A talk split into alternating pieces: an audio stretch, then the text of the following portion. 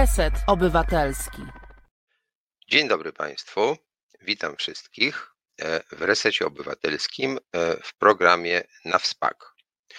E, to jest takie nasze cotygodniowe spotkanie, które ja prowadzę, Konrad Szołajski. Realizuje je Asia. Rozmowa jest nagrywana, a ma premierę na YouTubie we wtorki o 17 i potem można to oglądać lub odsłuchiwać, kiedy ktoś ma na to ochotę. E, wszystkich tych, którzy po raz pierwszy z nami tutaj się spotykają, informuję, że to jest miejsce, gdzie można zadawać pytania. No, w przypadku nagrania to raczej pisemnie, przez mail lub czat. I staramy się te pytania traktować serio i później w tych rozmowach na nie odpowiadać. E, mają Państwo w ten sposób wpływ na to, co jest tematem lub formą takiej rozmowy.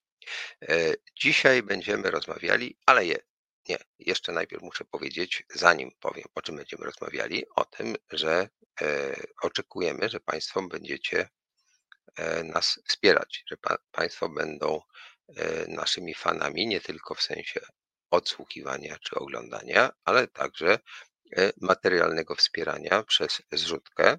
Adres jest taki zrzutka.pl ukośnik Z, ukośnik Reset Obywatelski, ponieważ jesteśmy takim medium prawdziwie publicznym i utrzymujemy się z tego, co Państwo wpłacą. Dzięki temu w ogóle możemy nadawać. No, to teraz już temat. Sport. Po co nam sport? Od razu powiem parę słów o moim stosunku do sportu. Mianowicie tak, już mam swoje lata, ale dalej e, uprawiam na tyle, na ile mogę pewne dyscypliny E, narty śladowe, biegowe, trochę pływam i tak dalej, i tak dalej. To wszystko jest bardzo w tej chwili amatorskie. Kiedyś dużo jeździłem na nartach do momentu, kiedy miałem no, stosunkowo poważny wypadek. Ale po e, różnych terapiach e, ortopedycznych udało mi się do tego sportu wrócić. Zresztą wypadek miałem tak naprawdę przy graniu w siatkówkę, bo tam także się obciąża kolana. Więc sport to jest coś takiego, co z jednej strony daje nam zdrowie, ale z drugiej strony e, przysparza e, sporo kłopotów, bo odnosi się kontuzji. Mimo to ja jestem osobiście zwolennikiem uprawiania sportu bardziej niż oglądania i dzisiaj zaprosiłem gości, którzy nam wytłumaczą, dlaczego w ogóle warto także poznawać e, zawody sportowe zawodników, oglądać olimpiady, oglądać te wszystkie e, medialne doniesienia, bo ja osobiście wolę to robić. Natomiast są tacy i tej publiczności jest naprawdę bardzo, bardzo dużo. Jednoczy to e, nawet przeciwników politycznych. Po prostu lubią oglądać tenis, lubią oglądać narty, lubią oglądać piłkę. I teraz już przechodzę do tego, żeby E, przedstawić naszych e, gości. Po pierwsze, Maciej Petruczenko. E, kłaniam się pięknie. Maciej Petruczenko jest no, jednym z najwybitniejszych polskich dziennikarzy sportowych. Pracuje w przeglądzie sportowym 52 lata, jeśli dobrze tak, to policzymy. Tak, no, no właśnie.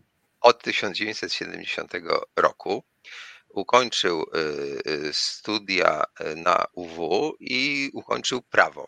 E, ale potem poszedł na studia dziennikarskie i właśnie zaczął swoją karierę zawodową e, w przeglądzie, przeglądzie sportowym. sportowym.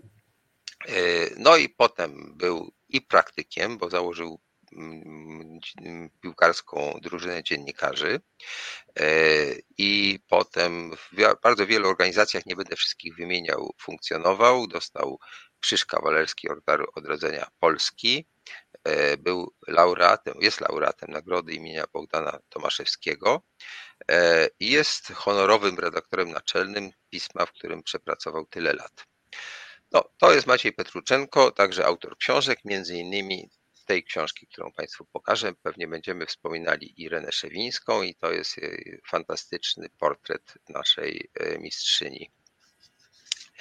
Drugi gość, e, nie chcę tutaj mm, umniejszać, ale jest po prostu dużo młodszy, ale jest praktykującym sportowcem, jest radiowcem, pracuje teraz w portalu WP i i nie tylko, że tak powiem, relacjonuje, ale także zaczyna wchodzić w buty reżysera filmowego, czyli no, staje się powoli moim kolegą. To jest Mateusz Gołębiewski. Widzimy go? Dzień dobry. Cześć Mateusz. No, więc mamy do czynienia z dwoma fantastycznymi fachowcami i pytanie, które wcześniej tak bardziej nieśmiało zadałem. E, dlaczego zamiast e, samemu uprawiać sport, e, nasi odbiorcy mają Was słuchać? Czy nie lepiej biegać po boisku, grać w piłkę, jeździć na nartach, a nie tracić zdrowie pijąc piwo przed telewizorem lub radioodbiornikiem lub czytając przegląd sportowy? No to takie prowokacyjne pytanie na początek. Słucham.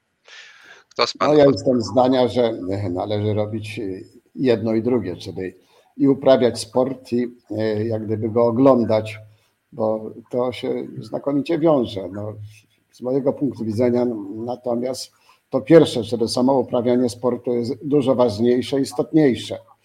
E, no, obecna cywilizacja doprowadza do tego, że mm, jak gdyby sportowcami zaczyna się właśnie nazywać tych ludzi, którzy rozsiadają się na, na kanapie z pilotem telewizyjnym albo z komputerem, oglądając tylko, podziwiając wielkich mistrzów, samemu się do tego jak gdyby nie, nie pisząc. Więc tutaj odpowiedź jest jak gdyby y, zupełnie prosta.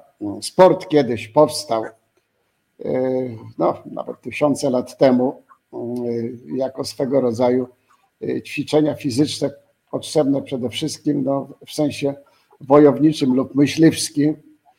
Z tamtych starych czasów no, pozostał nam dzisiaj jako konkurencja olimpijska rzut oszczepem, do którego zapewne powrócimy tutaj sobie z, z wielką chęcią.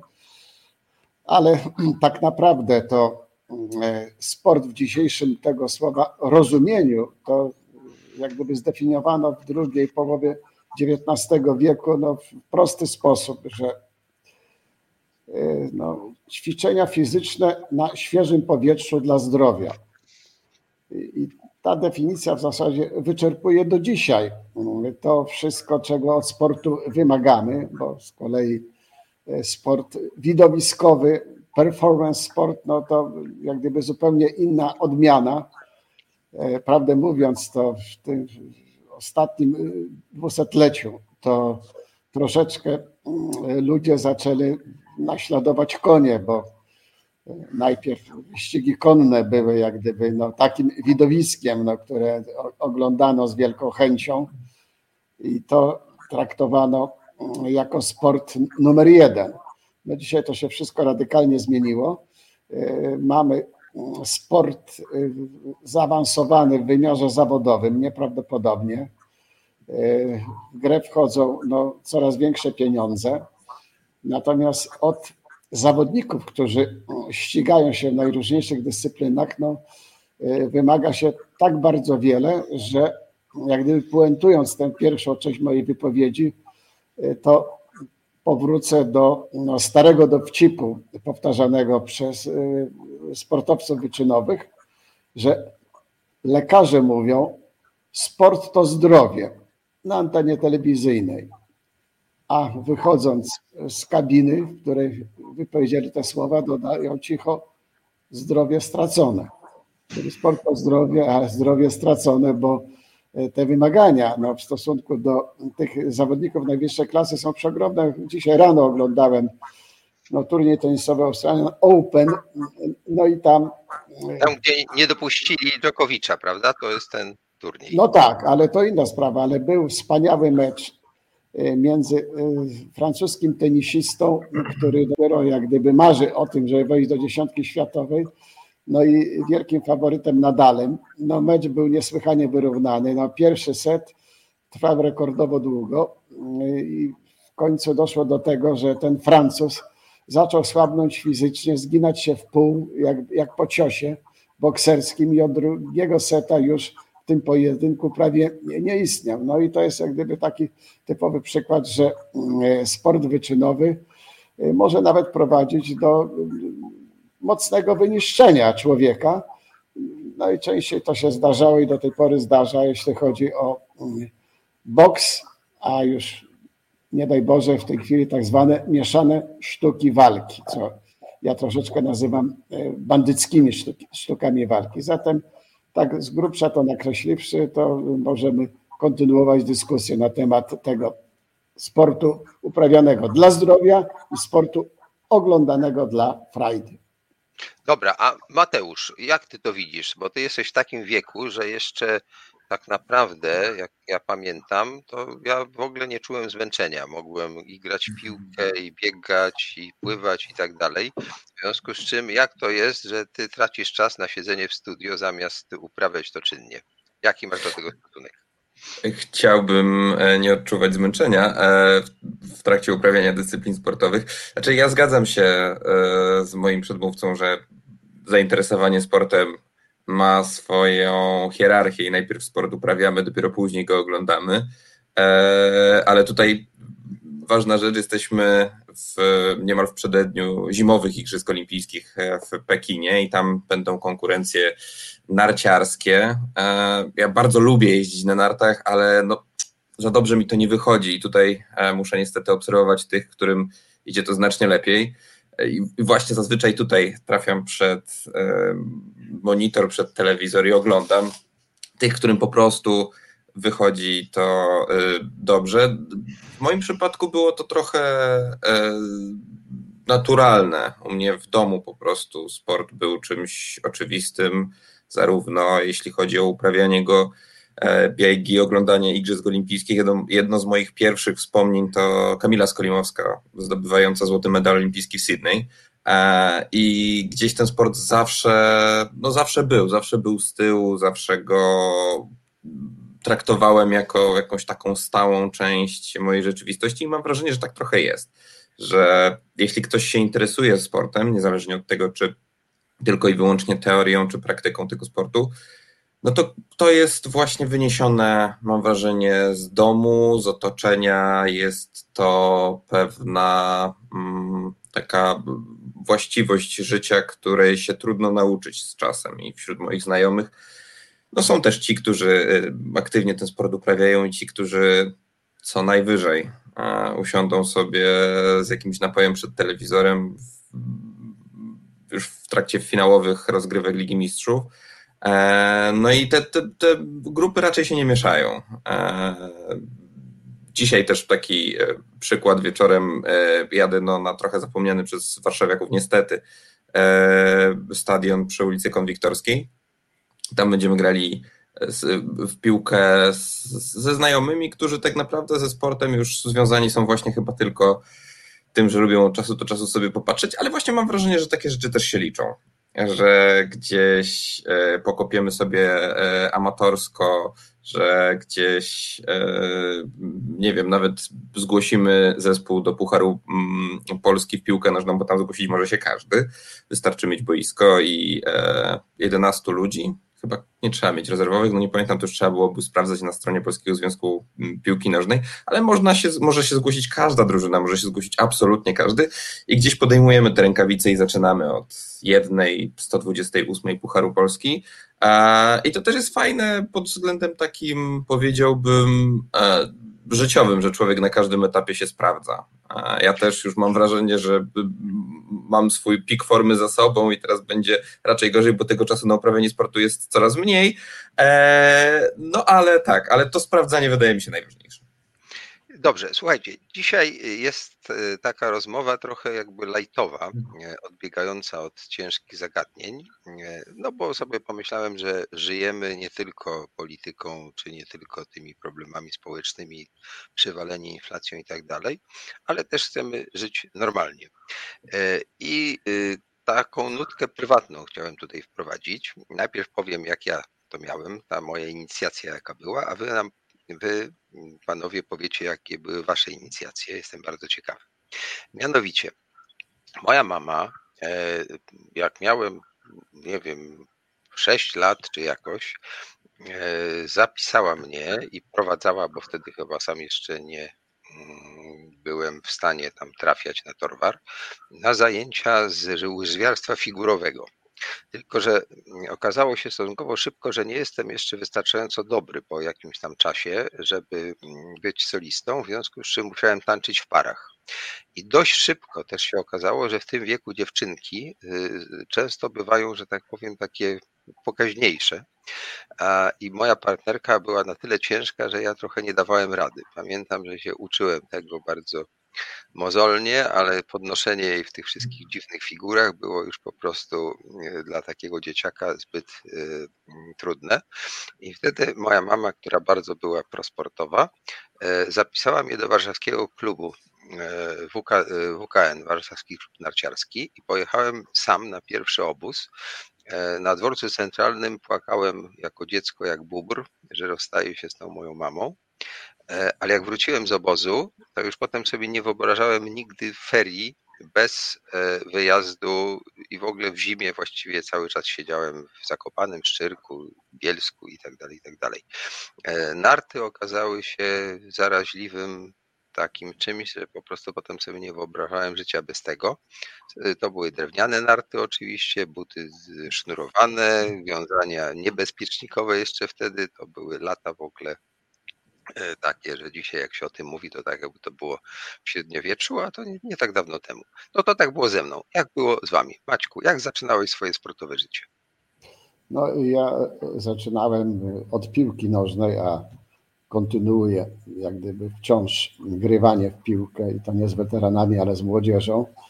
E, a to kopanie się zaczęło na podwórku przy naszej rodowej kamienicy, było to kopanie szmacianki E, później e, akurat zetknąłem się e, z nartami. Po raz pierwszy to był sprzęt po niemiecki. Okresowo mieszkaliśmy w Ciechanowie i mnie i brata wyrzucono ze szkoły. Byłem wtedy uczniem drugiej klasy szkoły podstawowej. Jako element antysocjalistyczny zostaliśmy wyrzuceni ze szkoły podstawowej obydwa i ja wtedy trafiłem do szkoły Towarzystwa Przyjaciół Dzieci. Ta szkoła miała taki po niemiecki sprzęt i po raz pierwszy wtedy założyłem z tymi e, wiązaniami typu Kandahar, e, narty i po raz pierwszy zjechałem.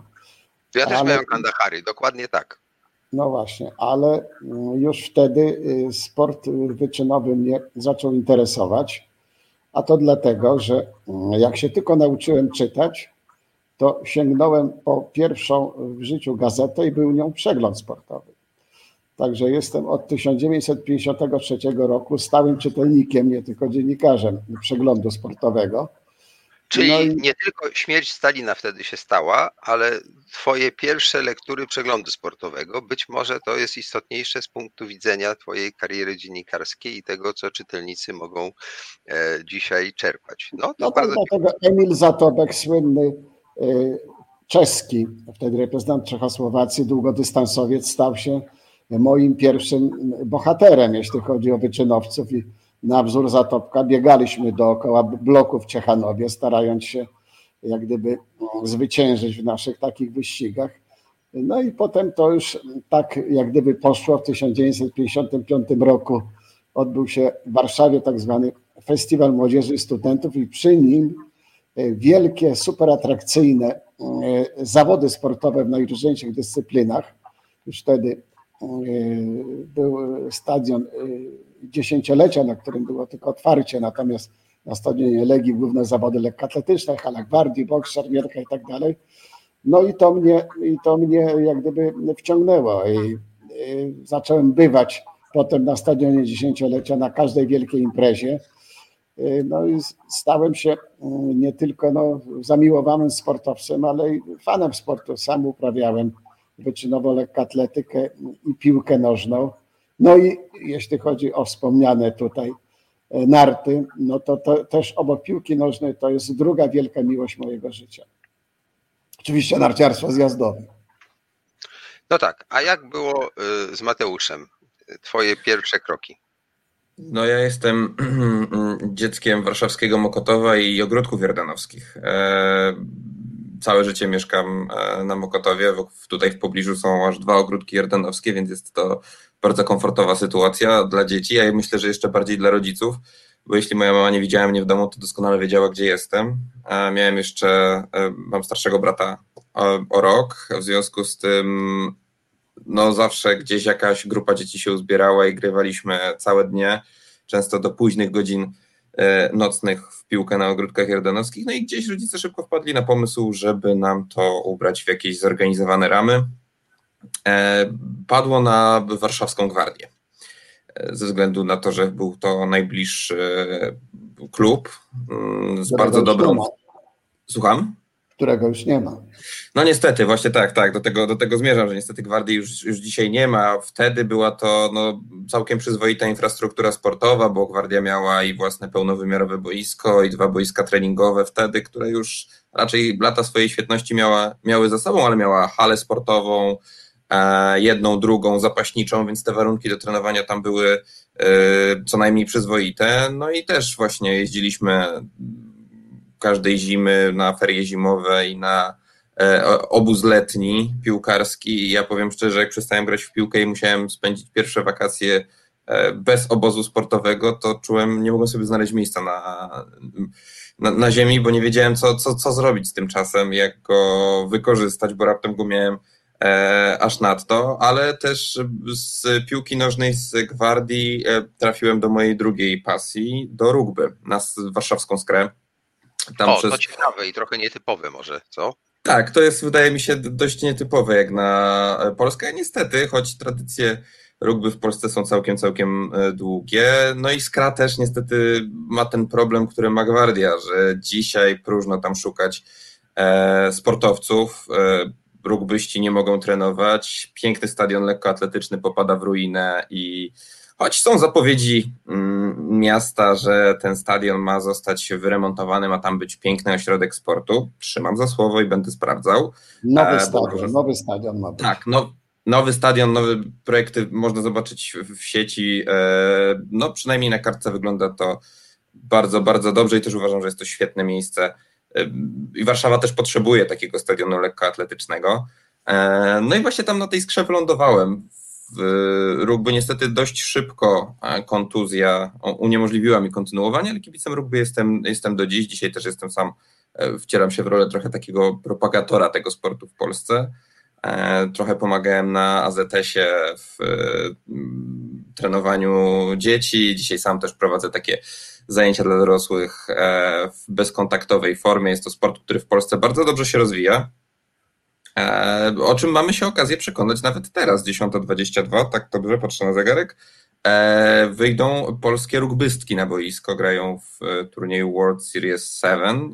Jest to odmiana olimpijska rugby i akurat w tej odmianie olimpijskiej w Polsce rugby, w ogóle rugby w Polsce to sport bardzo kobiecy, jak się okazuje, e, i nasze dziewczyny e, świetnie sobie radzą. Dostały zaproszenie do turnieju światowej czołówki i w tej światowej czołówce radzą sobie bardzo dobrze, bo będą grały dzisiaj o szóste miejsce. W skali światowej to wydaje mi się, że jest w ogóle bardzo, bardzo ciekawy wyczyn, no ale tak właśnie, trafiłem do rugby i, i z tym rugby jestem związany do dziś. No, to widać, że są zaskoczenia, bo ja interesowałem się kiedyś tym sportem, e, ale nie wiedziałem, że panie są w tym aż tak dobre i to właśnie e, jest y, myślę, że ciekawe i takie związane z czasem, że kobiety dzisiaj jak gdyby zaczynają, no tak jak kiedyś na traktory, to dzisiaj jest inaczej. Dzisiaj może bardziej rozsądnie to jest traktowane, ale zaczynają funkcjonować no, nie gorzej, a często lepiej niż mężczyźni. E, Macieju, to teraz chciałem, żebyś ty, e, no, jesteś encyklopedią, jesteś taką wielotomową księgą sportu, e, powiedział o takich najważniejszych dla ciebie zdarzeniach sportowych, gdzie był jakiś taki element, który ciebie jakby emocjonalnie wciągnął, prawda? No bo w ogóle sport ma to do siebie, że się emocjonujemy, nawet ja się trochę emocjonuję.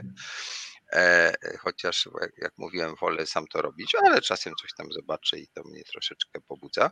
To co było u ciebie takiego, że ty wyszedłeś z tego takiego e, nastawienia, że tutaj relacjonujesz i poniosło cię? Jakie były te wydarzenia? No to jak to wspomnę, to właśnie na zawodach sportowych, dokładnie bokserskich, podczas tego festiwalu młodzieży i studentów w 1955 roku tata mnie zaprowadził między innymi do, do, do, do i tam była bardzo zacięta walka między polskim bokserem i bokserem ZSRR.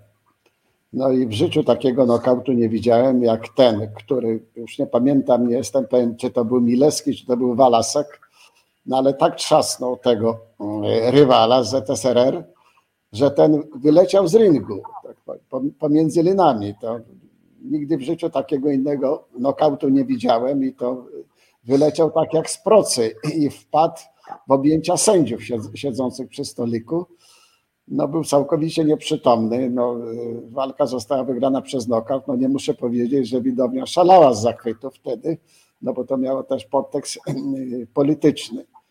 Ale e, oczywiście dopiero mecz lekkoatletyczny, legendarny, Polska-Stany Zjednoczone w 1958 roku na stadionie dziesięciolecia, no to było wydarzenie, które no, w największym stopniu nie tylko mnie zainspirowało do E, no, bardzo emocjonalnego zainteresowania się sportem widowiskowym.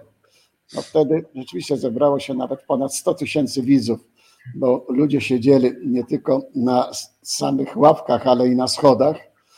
I do dzisiaj jest to rekord frekwencji na e, zawodach lekkoatletycznych, rekord świata.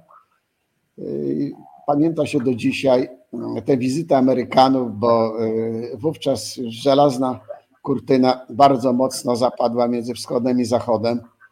I pamiętam, jak e, ludzie podchodzili pod Grand Hotel, żeby nawet dotknąć tych Amerykanów, którzy wychodzili czy wchodzili do hotelu, bo nie wierzyli własnym oczom, że Amerykanie w Warszawie to coś, nie, coś nieprawdopodobnego.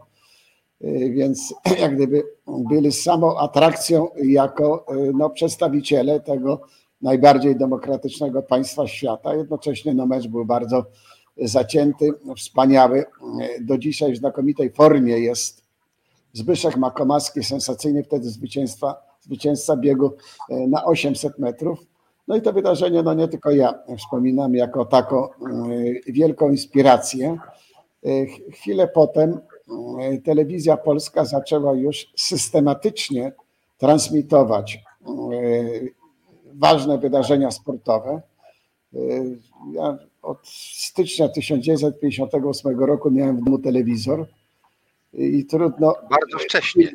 Że zacząłem jak gdyby ten sport podziwiać również jako telewidz, tym bardziej, że już dwa lata później mieliśmy cudowne widowisko no, w cudownej scenerii, mianowicie Igrzyska Olimpijskie w Rzymie i po raz pierwszy y, my jako telewizowie w Polsce mogliśmy obejrzeć coś tak znakomitego, największe widowisko świata.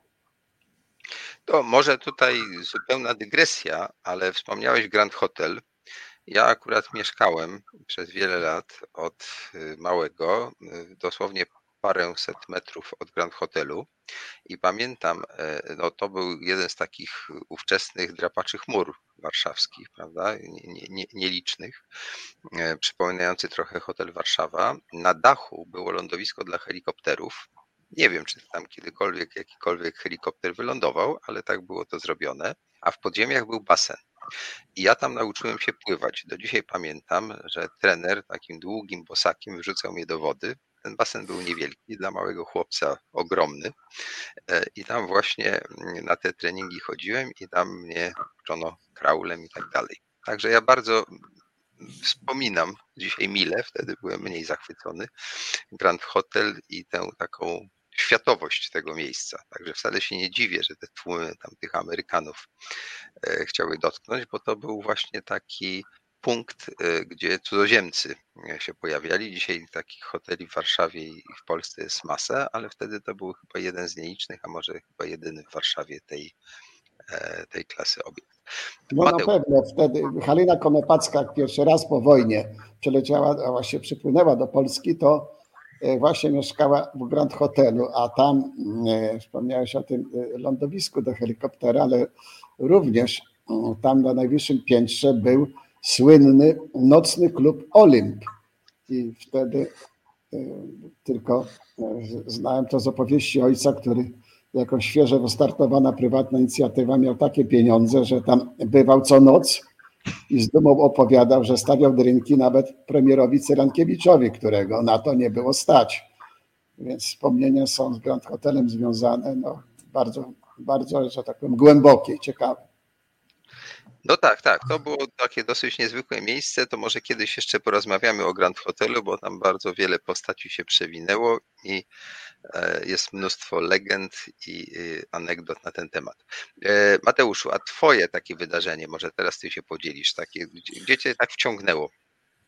No już wspomniana Kamila Skolimowska na pewno z Igrzyska w Sydney. Igrzyska w Sydney to chyba była taka no, pierwsze Igrzyska Olimpijskie, które świadomie jako tako śledziłem, no które pamiętam, bo, bo jeszcze na Gano to byłem za mały, jak były zimowe w, e, zimowe igrzyska wcześniejsze, no ale te letnie igrzyska już w Sydney to, to złoty medal e, Kamili Skolimowskiej jest właśnie taką rzeczą, którą pamiętam dość e, dobrze, no i zaraz później wystrzeliła, a w zasadzie w, mniej więcej w tym samym czasie wystrzeliła kadra Jerzego Engela. E, która po tych 16 latach posłuchy dla polskiej piłki awansowała do mistrzostw, do finałów Mistrzostw Świata w 2002 roku w Korei i Japonii. Tam ta e, dość interesująca e, reprezentacja z pierwszym czarnoskórym zawodnikiem reprezentacji piłkarskiej Polski z Emanuelem Olisadebe mm, na czele i ten Olisadebe dla Polski strzelał mnóstwo bramek wtedy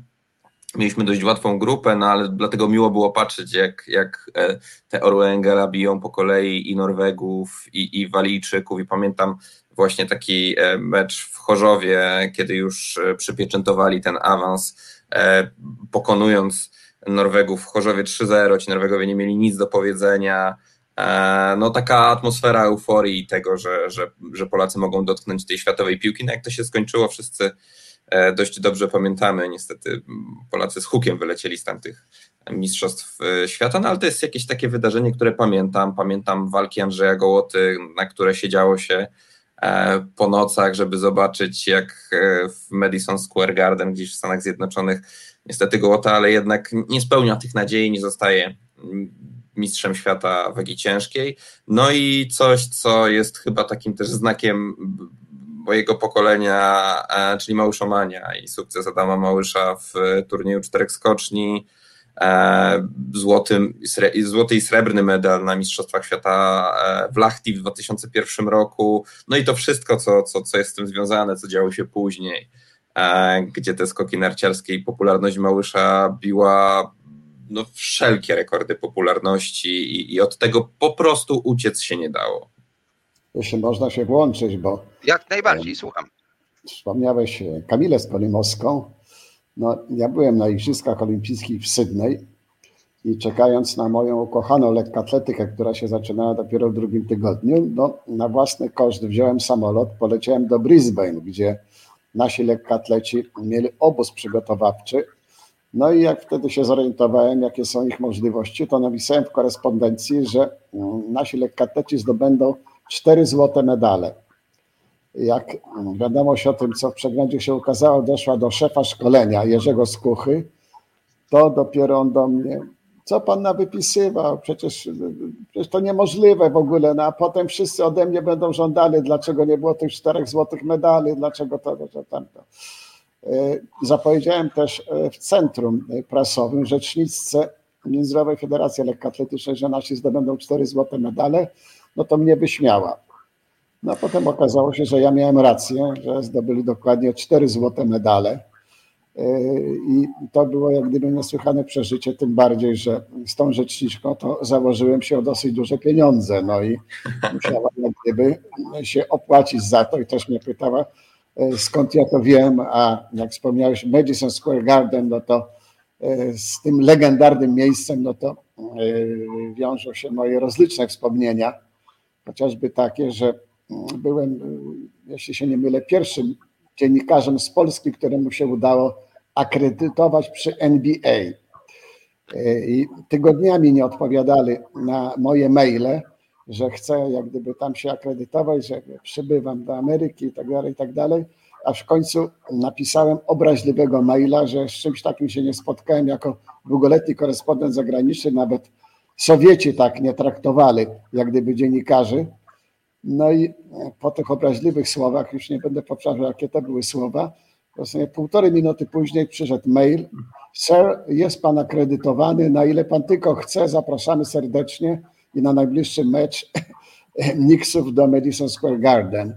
Tak to, tak to, tak to wszystko jak gdyby wyglądało. Macieju, a wytłumacz dla profanów, co to jest NBA, bo to jest znane, ale może nie wszyscy wiedzą.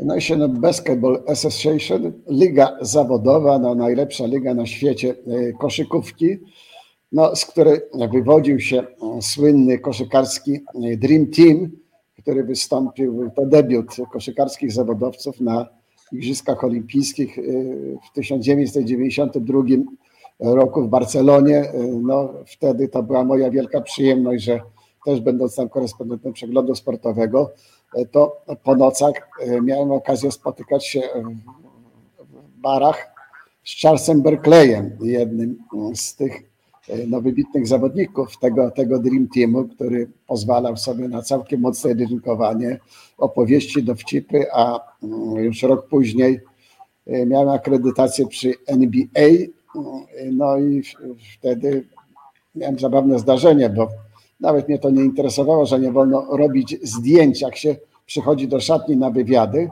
ale miałem mały aparat. No tak jak w, w sądach y, w tak, tak. Stanach, tak. Że, że, się rysunki robi, prawda? Miałem aparat mały fotograficzny w kieszeni.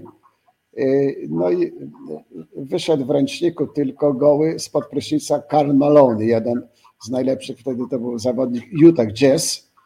Y, I była reporterka bodajże Newsweeka, która zrobiła wcześniej awanturę o to, że kokietowali ją nagim przyrodzeniem przy takich okazjach wywiadowczych e, gracze futbolu amerykańskiego. Stała się, zrobiła afera na całą Amerykę i Karl Malone zrobił to samo, jak zobaczył to zresztą bardzo piękną dziennikarkę, udał, że mu się ręcznik zsunął po prostu, a ja wtedy wyciągnąłem aparat i zabrakło mi jakiejś jednej setnej sekundy, żeby Karla Malona zrobić na golasa. Wszystkim to takie chłopisko, grubo ponad dwa metry wzrostu ale grzecznie mnie powstrzymał ręką i zamiast tego zrobiłem jakiś sympatyczny wywiad. Ale no, tego rodzaju kontakty ze sportem wyczynowym, no to jest też dla człowieka olbrzymia y, przyjemność, a tym większa na przykład dla mnie, tutaj pokazałeś tę moją książkę o Irenie Szewińskiej, y, Robert Lewandowski, nasz y, najlepszy piłkarz w historii, no już drugi rok z rzędu wygrał plebiscyt FIFA na najlepszego piłkarza świata piłkarza świata, ale ja wspomnę, że Irena Szewińska no jest jedyną, no świętej pamięci Irena Szewińska jest jedyną e, osobą w naszym sporcie, która zdobyła tytuł najlepszej sportsmenki świata w ogóle. Nie tylko najlepszej lekkoatletki, ale najlepszej sportsmenki świata w 1974 roku, więc kontakt z tak wielką mistrzynią, tym bardziej, że ona była moją rówieśniczką, no to jest no, niesłychana przyjemność, tym bardziej, że miałem okazję, jak ona była w swojej formy, biegając na 400 metrów, w Dolinie Pięciu Stawów, uczestniczyć w jej treningach, no to szczerze mówiąc, to y, y, wolałbym się już z koniem ścigać i z Ireną, ona y, miała taką szybkość i wytrzymałość, że to normalny człowiek nie był w stanie dotrzymać kroku. To ja poproszę Asię, e, żeby nam puściła e, krótki klip wywiad z Ireną Szewińską, e, żebyśmy przypomnieli, ale nie w czasie zmagania sportowego, tylko po prostu taką jej wypowiedź. To zobaczymy, co pani Irena i posłuchamy, co pani Irena mówiła. Asiu, czy możemy puścić klip, wywiad z Ireną Szewińską? Po moim starcie na w skoku w dal i na, w biegu na 100 metrów, wiele osób przed finałem 200 metrów, znaczy z naszej ekipy zakładało się i jak się później dowiedziałam, tylko dwie osoby liczyły na mnie, że zdobędę złoty medal. Właściwie większość liczyła, że raczej złotego medalu nie zdobędę. No cóż, finał na 200 metrów, biegłam na siódmym torze, przede mną właściwie biegła naj, najsłabsza zawodniczka Niemka Sztok. No, obok mnie na piątym na szóstym torze biegły dwie Australijki. Lemmy i Boyle, natomiast trzy Amerykanki, właśnie najgroźniejsze, biegły na pierwszym, drugim, trzecim torze. ja postanowiłam skoncentrować się na starcie, żeby nie powtórzyć błędu z biegu na 100 metrów i właściwie od startu pobiegłam bardzo dynamicznie. No pomimo tego po wyjściu z wirażu na prostej byłam gdzieś na dalszej pozycji, z tym, że właściwie gdzieś od połowy prostej mniej więcej właściwie przyspieszyłam i już wtedy wiedziałam, że wygram, bo zbliżyłam się do Australijek, z Boyle wygrałam zdecydowanie właściwie tak, że pobiłam jednocześnie rekord świata. No i uważam, że to jest właściwie mój największy sukces w dotychczasowej mojej karierze sportowej. No, to mogliśmy nie tylko posłuchać, ale też zobaczyć, jak to wyglądało. No, Igrzyska w Meksyku 1968 rok. No, Irena była od pierwszego kroku no, takim super talentem sprinterskim, o czym w ogóle nie wiedziała, bo ona była wybitną intelektualistką, no, zaczytaną e, w książkach, w literaturze. Poza tym chciała zostać aktorką i to tak wszystko wyglądało e, jak gdyby, jak gdyby przedziwnie, że, że gdzieś tam się spotykała na kółku teatralnym z Danielem Olbrychskim i sama chciała zostać aktorką. Potem się okazało, że ona została sportsmenką, a e, Daniel wtedy był lepszym sportowcem niż, no, konkretnie biegaczem, e, niż aktorem, a potem to się wszystko całkowicie jak gdyby, jak gdyby odwróciło. No takie to, takie, takie to e, bywają, bywają losy. Tak, to dwie niezwykłe osobowości. E, dzisiaj trochę uciekamy. Ja świadomie tak chciałem odetchnąć od e, dzisiejszej polityki i problemów, ale przypomniała mi się anegdota dotycząca tamtego czasu. E, nie wiem, czy to potwierdzą panowie. Gdzieś mi wpadło w ucho, że w związku z nagonką antysemicką 68 roku Irena Szewińska z domu Kirchenstein została oskarżona o coś w rodzaju e, takiej kryciej roboty. Mianowicie zdaje się, że upuściła pałeczkę w sztafecie. No, rozumiem, że niechcący, to zaraz skomentujecie to. I oczywiście miało to być działanie tej piątej kolumny z Izraela, czy coś takiego. No tego rodzaju brednie pojawiały się w prasie marcowej. E, no to jak to było, Macieju? Czy pamiętasz tę sprawę? No, e, to e, był po prostu, można powiedzieć śmiało, bo potem to wynikło nie tylko z dokumentacji w IPN-ie, ale również no, zeznań pewnego naszego sławnego sportowca, który no, poza swoimi wielkimi sukcesami również był e, przez dziesiątki lat no, takim e, głównym donosicielem ze sportu wyczynowego. Tak jak gdyby to potwierdził, że e, w trakcie antysemickiej nagonki w 1968 roku to postanowiono również zaatakować Irenę. No i w sytuacji, kiedy ona, nawiasem mówiąc, miała wadę wzroku czego lekarze wcześniej sportowi nie zauważyli. Z powodu tej wady wzroku ciężko jej było trafić w belkę w skoku w dal, bo gdyby nie to, to ona jako pierwsza wyskoczyła 7 metrów, a już dużo gorzej było z podawaniem pałeczki, bo nie miała jak gdyby odpowiedniego wyczucia i bardzo często gubiła pałeczkę w sztafecie. I tak się stało również y, na Igrzyskach Olimpijskich w Meksyku.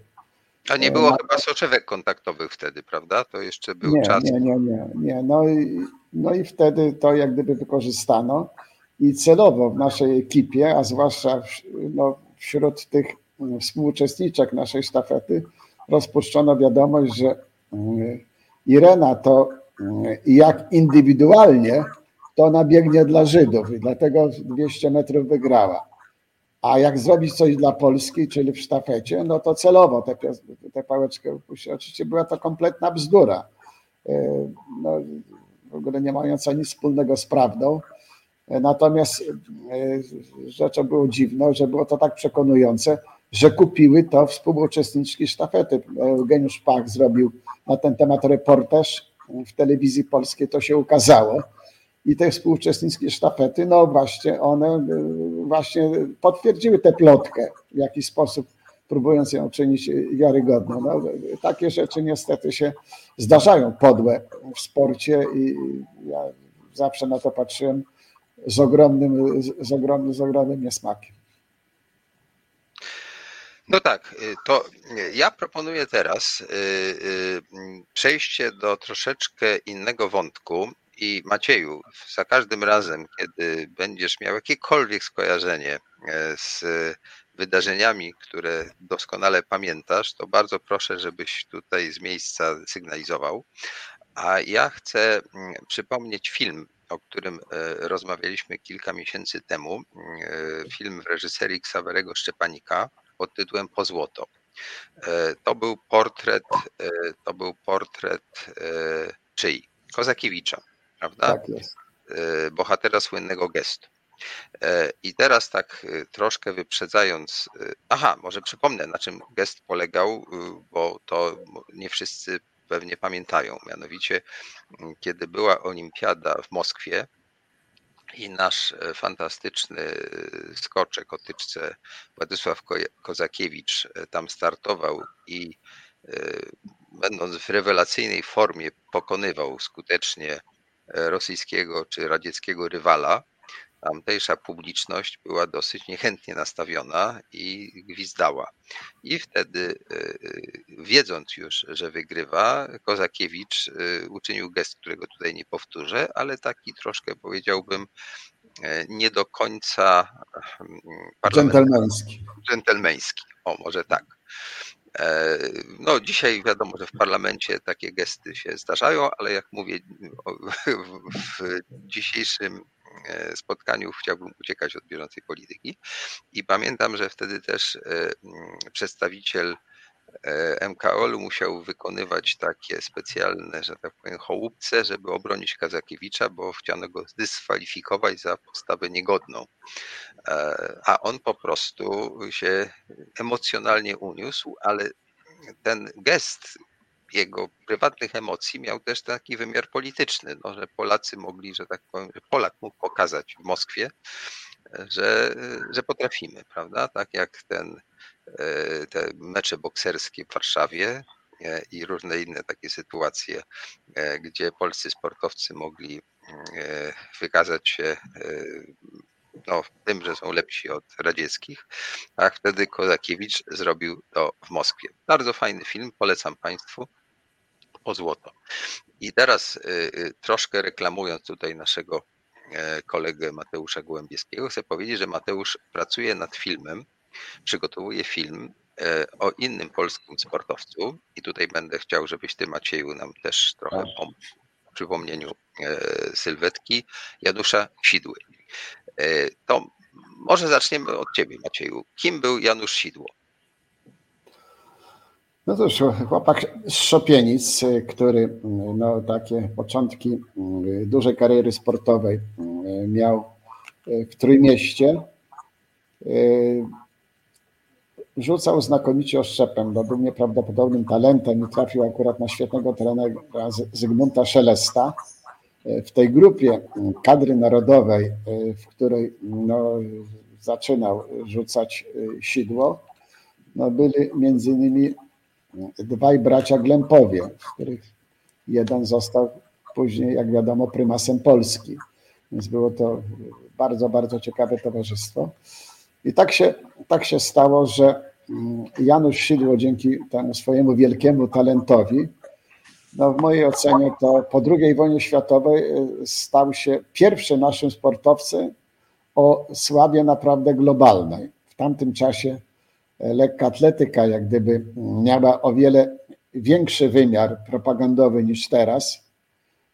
No i w związku z tym, jak on w 1953 roku ustanowił rekord Europy w Wienie wynikiem 80-15, jako drugi rzucając ponad 80 metrów, a trzy lata później, jak został rekordistą świata, no to mm, jak gdyby stał się taką wizytówką sportu polskiego, tym bardziej, że on jak, y, no powiedzmy sobie dekadę później, Irena Kirschenstein-Szewińska, był takim dominatorem swojej konkurencji, no wygrywał raz za razem, no i właściwie przez wiele lat jako jedyny tak regularnie, systematycznie przekraczał y, granicę 80 metrów no postać y, na pewno arcyciekawa, no tak od kulis to powiem też, że był chyba też pierwszym po wojnie sportowcem, który znakomicie sobie radził no, w sytuacji tej naszej biedy socjalistycznej z zarabianiem pieniędzy za granicą, ponieważ jak wiadomo, rzut oszczepem, zwłaszcza w tamtym czasie, no, był taką narodową konkurencją Finów, więc Janusza tam bardzo często zapraszali. I on jeździł tak jak kiedyś, za pieniądze biegał słynny Paweł Nurmi, tak samo Janusz jeździł i dyskretnie zarabiał bardzo dobre pieniądze właśnie startując w różnego rodzaju konkursach, niekoniecznie takich bardzo ważnych y, y, w Finlandii. Może wspomnę, bo tutaj Mateusz tego może nie wiedzieć, bo to sam Janusz mi opowiadał, że jak był ten wspomniany przeze mnie Festiwal Młodzieży i Studentów w 1955 roku i było uroczyste otwarcie imprezy na stadionie dziesięciolecia, Y, maszerowywały poszczególne reprezentacje narodowe, na końcu Polska. I na czele reprezentacji Polski maszerował Janusz Sidło, no i każdemu z chorążych, bo on miał rolę chorążego, podawano przy wyjściu z tunelu narodowe flagi. Jemu też podano biało-czerwoną flagę. I coś go tknęło, zanim wyszedł z tunelu, to podniósł tę flagę do góry, spojrzał, y, a tam na tej biało-czerwonej fladze namalowana czarna gwiazda Syjonu. I on mówi, sekundę się tylko zastanawiałem, co nam zrobić, ale wolałem rzucić tę flagę i wyjść bez flagi, bo mówi, nie wiem, jakie by mnie konsekwencje spotkały, gdybym w taki sposób właśnie maszerował na stadion. No to tylko jedna z anegdot wokół, wokół Janusza Sidły. Mateuszu, a jak ty wpadłeś w ogóle na ten pomysł, żeby film zrobić na temat y, wielkiego gestu, bo tutaj do tego powoli zmierzamy, Janusza Sidły, prawdziwego tak. lub wymyślonego. No, Janusz e, Sidło to była postać, o której pierwsza usłyszałem bodaj na lekcji WF-u. E, nauczyciel e, w szkole opowiadał nam o właśnie polskim sportowcu, który w takich dość dziwnych okolicznościach stracił złoty medal olimpijski który e, miał pożyczyć swój, oddać swój oszczep. Wtedy jeszcze słyszałem, że miał oddać swój oszczep e, jakiemuś nieznanemu rywalowi i tenże nieznany rywal e, miał zabrać mu złoty medal olimpijski. Po latach już zajmując, przygotowując się do tego filmu, odkryłem, że to sprawa jest znacznie bardziej zawiła, znacznie bardziej interesująca to przede wszystkim i, i, i znacznie bardziej ciekawa. Mm, ale też przygotowując się do tego filmu, zjeździłem chyba całą Polskę i udało mi się zawitać do Norwegii. E, to tak jeszcze a propos popularności Janusza Sigły. się. Y, nawet w tym celu, żeby dobrze to zrobić, zacząłeś się uczyć norweskiego, prawda? Tak, tak, to prawda, tak, to prawda. Już jakiś czas uczę się języka norweskiego. Bardzo ciekawy, bardzo ciekawy kraj, bardzo ciekawy język. E, ale to tak jeszcze a propos tej popularności Janusza Sidły, pamiętam e, rozmowę z Urszulą Figwer, wybitną polską oszczepniczką. Ona bodaj 10 razy, dziesięciokrotnie biła rekord Polski w rzucie oszczepem. E, dwukrotna olimpijka i miałem przyjemność spotkać się z nią w Krakowie, gdzie mieszka. Mm, I ona opowiadała taką e, ciekawą historię ze Szwecji. Tam się odbywały Mistrzostwa Europy w 1958 roku w e, Sztokholmie. I ona mówi, że po dość udanych Mistrzostwach Europy dla polskiej reprezentacji zostali zaproszeni na bankiet przez ambasadora Polski w Sztokholmie i, i gdzieś w trakcie tego bankietu wyławia podobno Janusza Sidłę z tłumu i, i mówi do niego, że wie pan co, e, gdybym wyszedł tutaj e, na ulicę i się zapytał kogoś, kim jest Gomułka, no to myślę, że tak dwie osoby na dziesięć mogłyby powiedzieć, mogłyby mi dać faktyczną odpowiedź, większość wzruszyłaby na ramionami, ale gdybym wyszedł i się zapytał, kim jest Janusz Sidło, to myślę, że uzyskałbym 10 na 10 odpowiedzi. To, I on mówi do niego, że to nie ja powinienem być tu ambasadorem, tylko pan. I podobno, to nie wiem, czy pan Maciej Petruszynko to potwierdzi, podobno e, przylgnęło do niego, e, przylgnął do niego pseudonim ambasador. No, to parę jak gdyby pseudonimów miał, miał, miał Janusz. No tamte mistrzostwa to nasze 8 złotych medali y, zdobyli Polacy, to, to była jak gdyby no wielka sensacja, wielki sukces. Natomiast no, Janusz był no na pewno, jeżeli przez 20 lat utrzymywał się w ścisłej czołówce światowej, no to była przeogromna sztuka. To, jak ja sam pamiętam, szczególnie efektownie wyglądały te jego rzuty 80-metrowe na stadionie dziesięciolecia.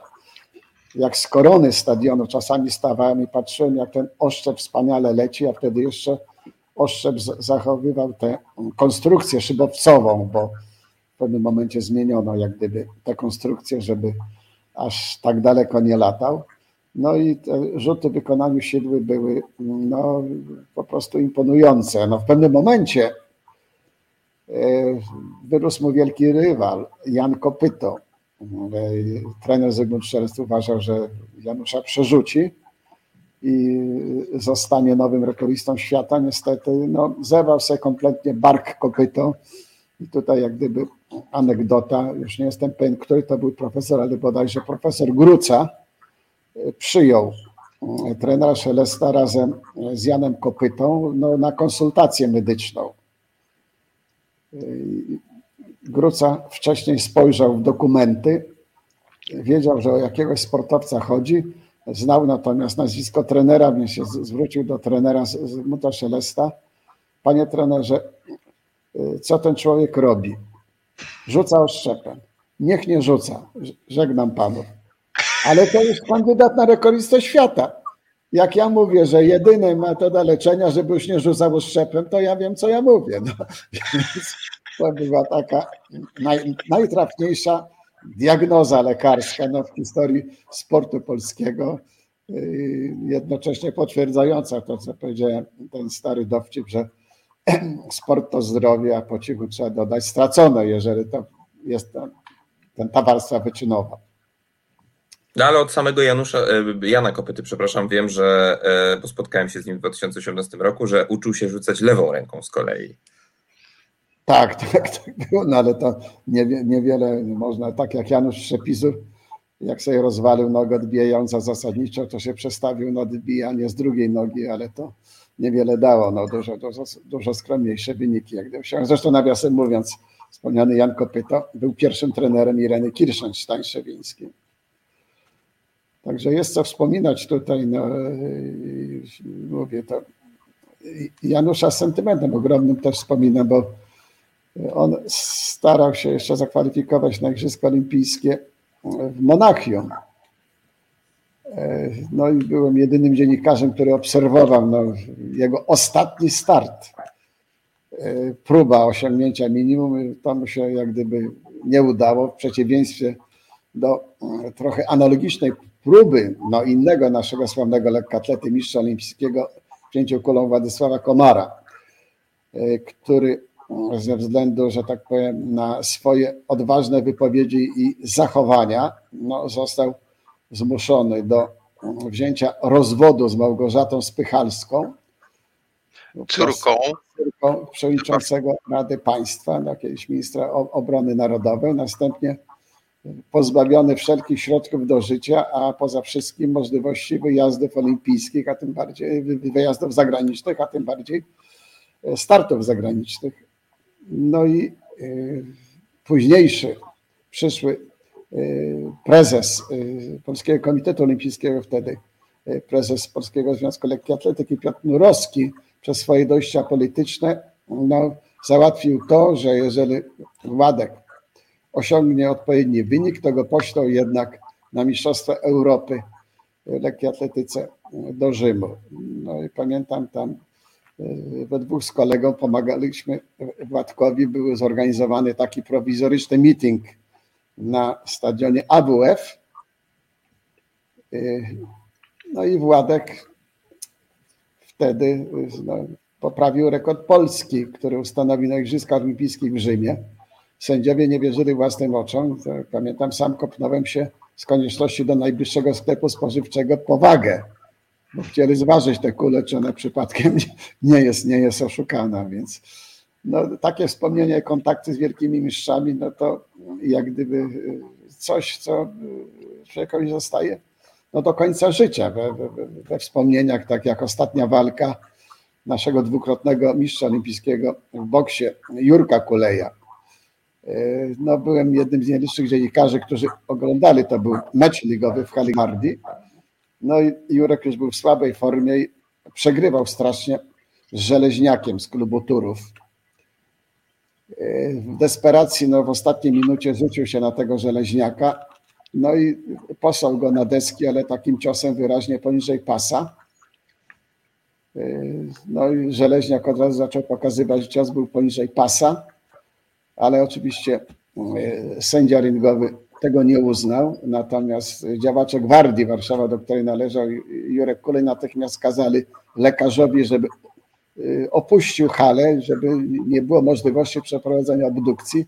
Ja natomiast poszedłem po tej walce do szatni i Żeleźniak zdjął majtki, pokazał mi lewe jądro wielkości pomarańczy po ciosie Jurka Kulejak, co potwierdzało, że cios był poniżej pasa. Ze względu na przyjaźń z Jurkiem, to przez kilkadziesiąt lat e, nie pisałem całej prawdy, tak samo jak w sprawozdaniu wtedy do przeglądu sportowego, to się przyznaję. W tym wszystkim no, czasem takie sentymentalne rzeczy odgrywają jakąś rolę. I w końcu Jurkowi powiedziałem, jak to naprawdę było.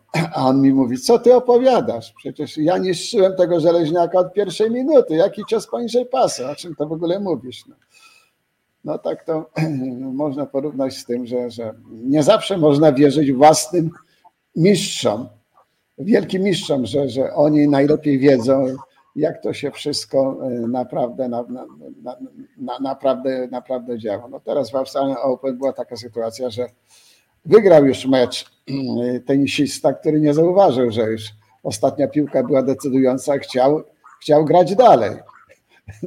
tak był jak gdyby zafascynowany przebiegiem tego. No, anegdot można mnóstwo jeszcze opowiadać. Także ten sport w wydaniu wyczynowym, widowiskowym no, ma swoje uroki.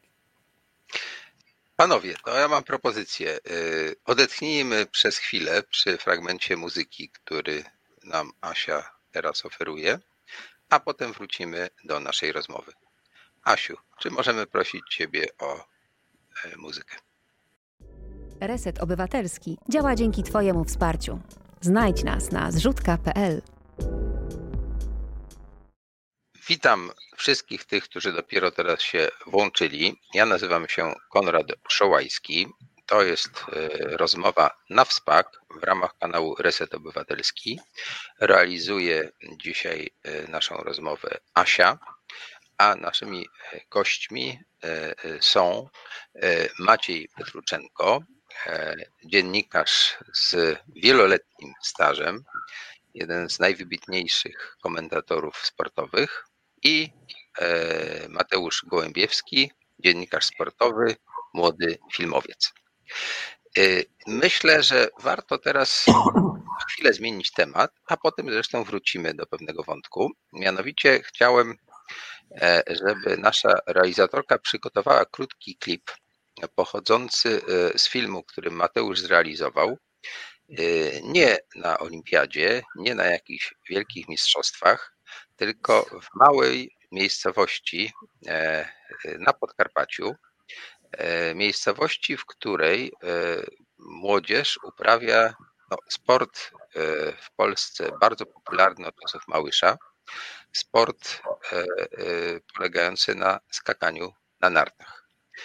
Asiu, jak będziesz gotowa, to daj mi sygnał, że już możesz ten klip puścić. A teraz poproszę Mateusza o dwa słowa, żeby powiedział, jak trafił do tego e, klubu. O, może zaczniemy od projekcji. Asiu, czy możemy e, zobaczyć kawałek filmu e, Mateusza pod tytułem Przed skokiem?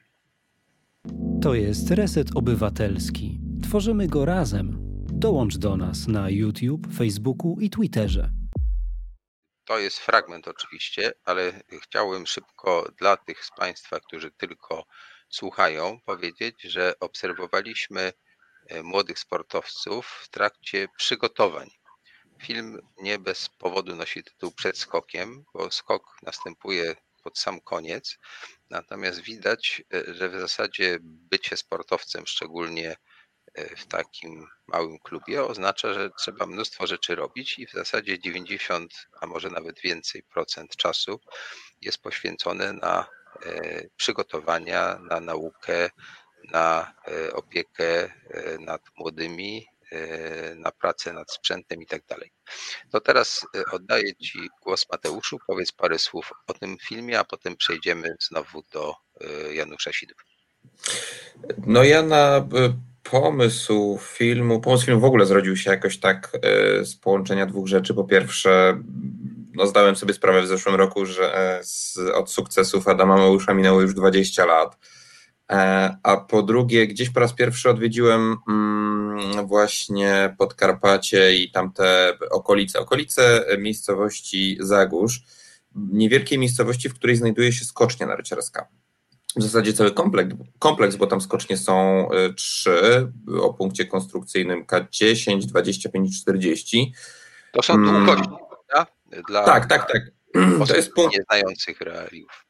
E, I e, właśnie sprawdziłem, że funkcjonuje tam e, zespół, który klub sportowy i, i, dzieci trenują tam do dziś.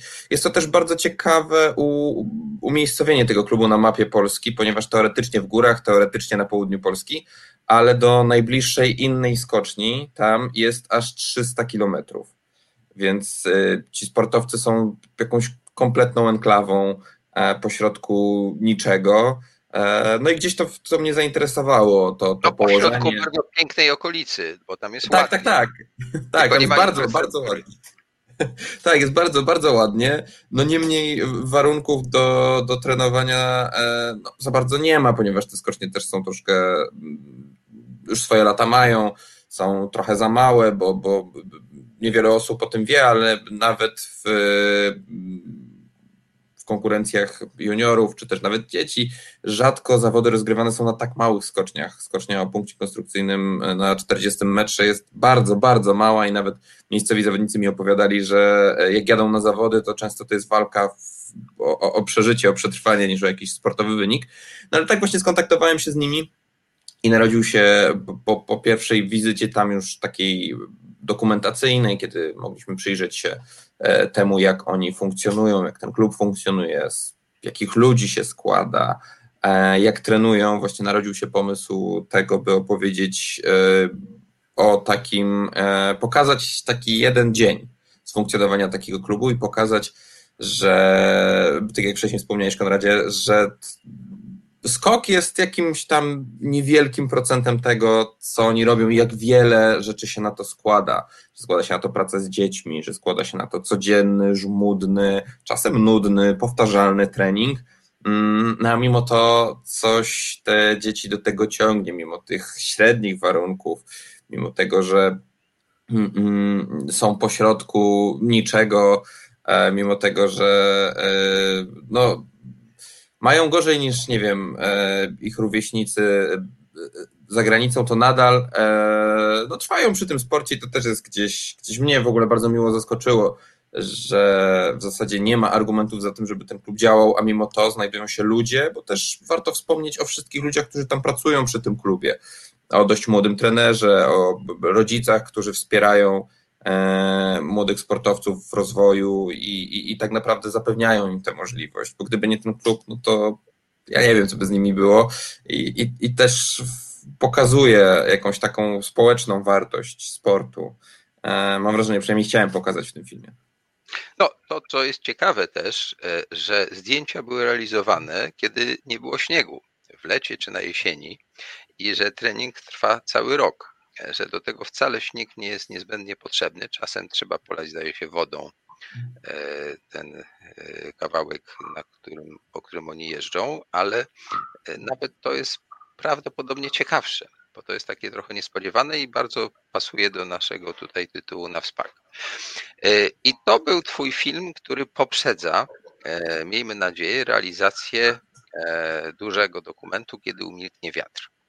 W tym dokumencie, y, którego scenariusz znam, e, y, jest historia niezwykła Janusza e, Sidły, e, bo, bo się okazuje, że nic nie jest proste, że to też jest trochę legenda z tym gestem fair play i nie wiemy chyba do końca, niezależnie od tego, że Janusz Sidło był niezwykle wybitnym sportowcem i tak jedną z takich ikon Polski, to bym chciał, żebyś trochę opowiedział o różnych perypetiach z tym związanych. Mnie ujęło to, mam nadzieję, że nie spoileruję za mocno, że Egil Danielsen wiedział, że Sidło miał fantastycznego trenera Szelesta, Egil Danielsen z małej wioski w Norwegii i postanowił prawie, że szpiegowskim sposobem poznać tajniki treningu e, aplikowanego przez Szelesta Januszowi Sidle, który dzięki temu uzyskiwał tak wspaniałe rezultaty. No to oddaję Ci głos, a Ciebie Macieju proszę w razie czego o uzupełnianie, bo pewnie też wiesz na ten temat sporo. Mateusz. Y, tak, postanowiliśmy, znaczy postanowiliśmy, postanowiłem jeszcze samodzielnie wtedy rozpocząć pracę nad tym filmem w 2016 roku, czyli już dobrych E, parę lat temu. Od początku wiedziałem, że będzie to dość duże przedsięwzięcie, ponieważ znałem tę historię tylko z legendy, właśnie w zasadzie jednozdaniowej legendy, bo tak jak wcześniej wspomniałem, słyszałem, że był polski sportowiec, który miał tam przekazać swój oszczep, którym tam nieznany zawodnik go pokonał. E, Im bardziej wczytywałem się w historię, im bardziej próbowałem szukać kontaktu z, osob e, z, osobami, które znały Janusza Sidłę, próbowałem dotrzeć do jego rodziny, tym bardziej okazywało się, że ta historia jest znacznie bardziej skomplikowana, że nie jest taka oczywista, a sam Janusz Sidło był e, bardzo ciekawą postacią, przede wszystkim wbrew pozorom niejednoznaczną, wbrew pozorom pełną jakichś takich fascynujących wewnętrznych sprzeczności. E, I zaczęło się od tego, że spotkałem się w 2000, pod koniec 2016 roku po raz pierwszy z no niestety już świętej pamięci z Anonem Ważnym. To był tyczkarz e, oszczepni, e, przepraszam, tyczkarz, uczestnik igrzysk w Melbourne w 1956 roku, który też znał Janusza Sidłę, a przede wszystkim jego konkurs odbywał się w tym czasie, co konkurs oszczepników w Melbourne. E, I on mi, to, był, to była taka pierwsza e, osoba, która e, wskazała mi też kierunek, w jakim powinienem podążać. Już wtedy wiedziałem, że niezbędne będzie porozmawianie z samym Egilem Danielsenem. Zobaczyłem, że wtedy jeszcze Egil Danielsen żył. I myślałem, że w ogóle to będzie najtrudniejsza część, że dostanie się do niego będzie bardzo trudne, bardzo kosztowne, pracochłonne.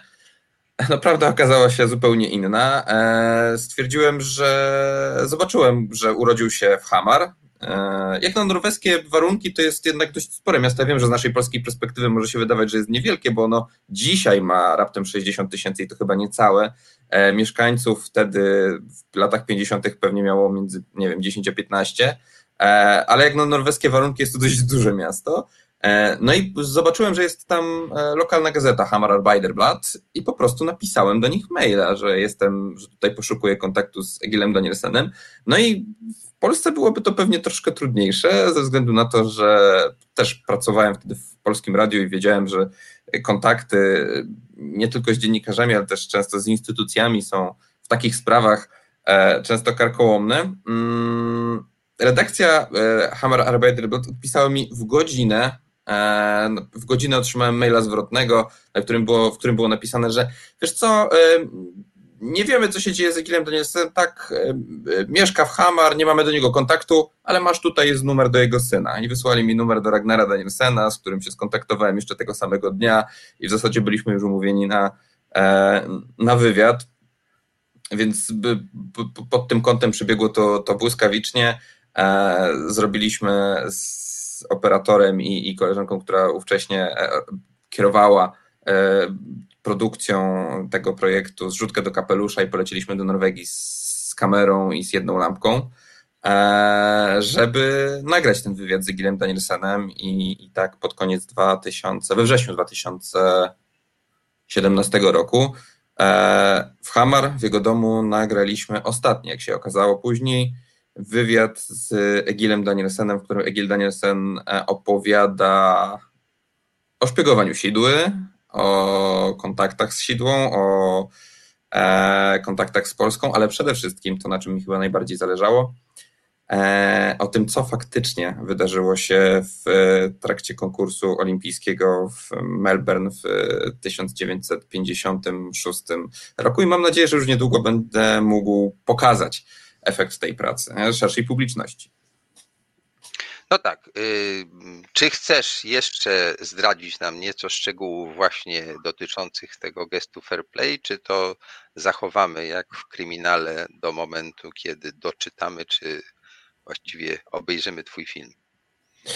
Co do samego gestu, tutaj bym zostawił e, widzów w niepewności i słuchaczy. E, polecam poszukanie troszkę na własną rękę w sieci ze względu na to, że to odda trochę e, jaki mieli, jakie mieliśmy problemy na początku, bo jak się zacznie tego szukać, nie wiem, w sieci, czy sięgnie się do e, jakichś publikacji, to wszystkie prowadzą do, znaczy nie dają jednoznacznej odpowiedzi. To chyba mnie najbardziej ciekawiło w tym wszystkim. Wiedziałem, że muszę dotrzeć do ludzi, którzy byli bezpośrednio związani z tą historią żeby dowiedzieć się po prostu prawdy. E, całą mm, sytuację utrudniała jedna rzecz, bo nie wiem, czy Państwo wiedzą, ale Janusz Sidło zmarł w 1993 roku, czyli zmarł na rok przed moimi narodzinami. Nie mogłem porozmawiać z samym Januszem Sidłą, co utrudniało sprawę, ale odbyliśmy taką powiedziałbym rozmowę pośrednią. Ja ówcześnie pracowałem w Polskim Radiu i zajmowałem się materiałami archiwalnymi.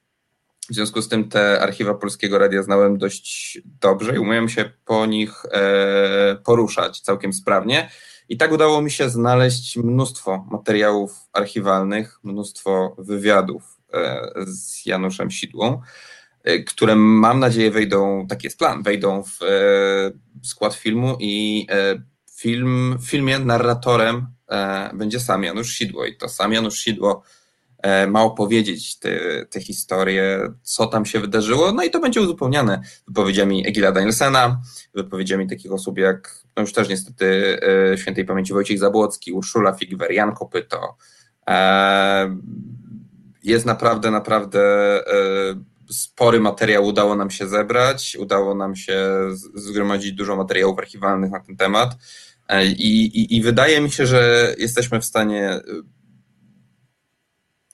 dać bardzo ciekawe spojrzenie zarówno na e, postać Janusza mm, Sidły, dość zapomniane już dzisiaj, przynajmniej dla mojego pokolenia postaci.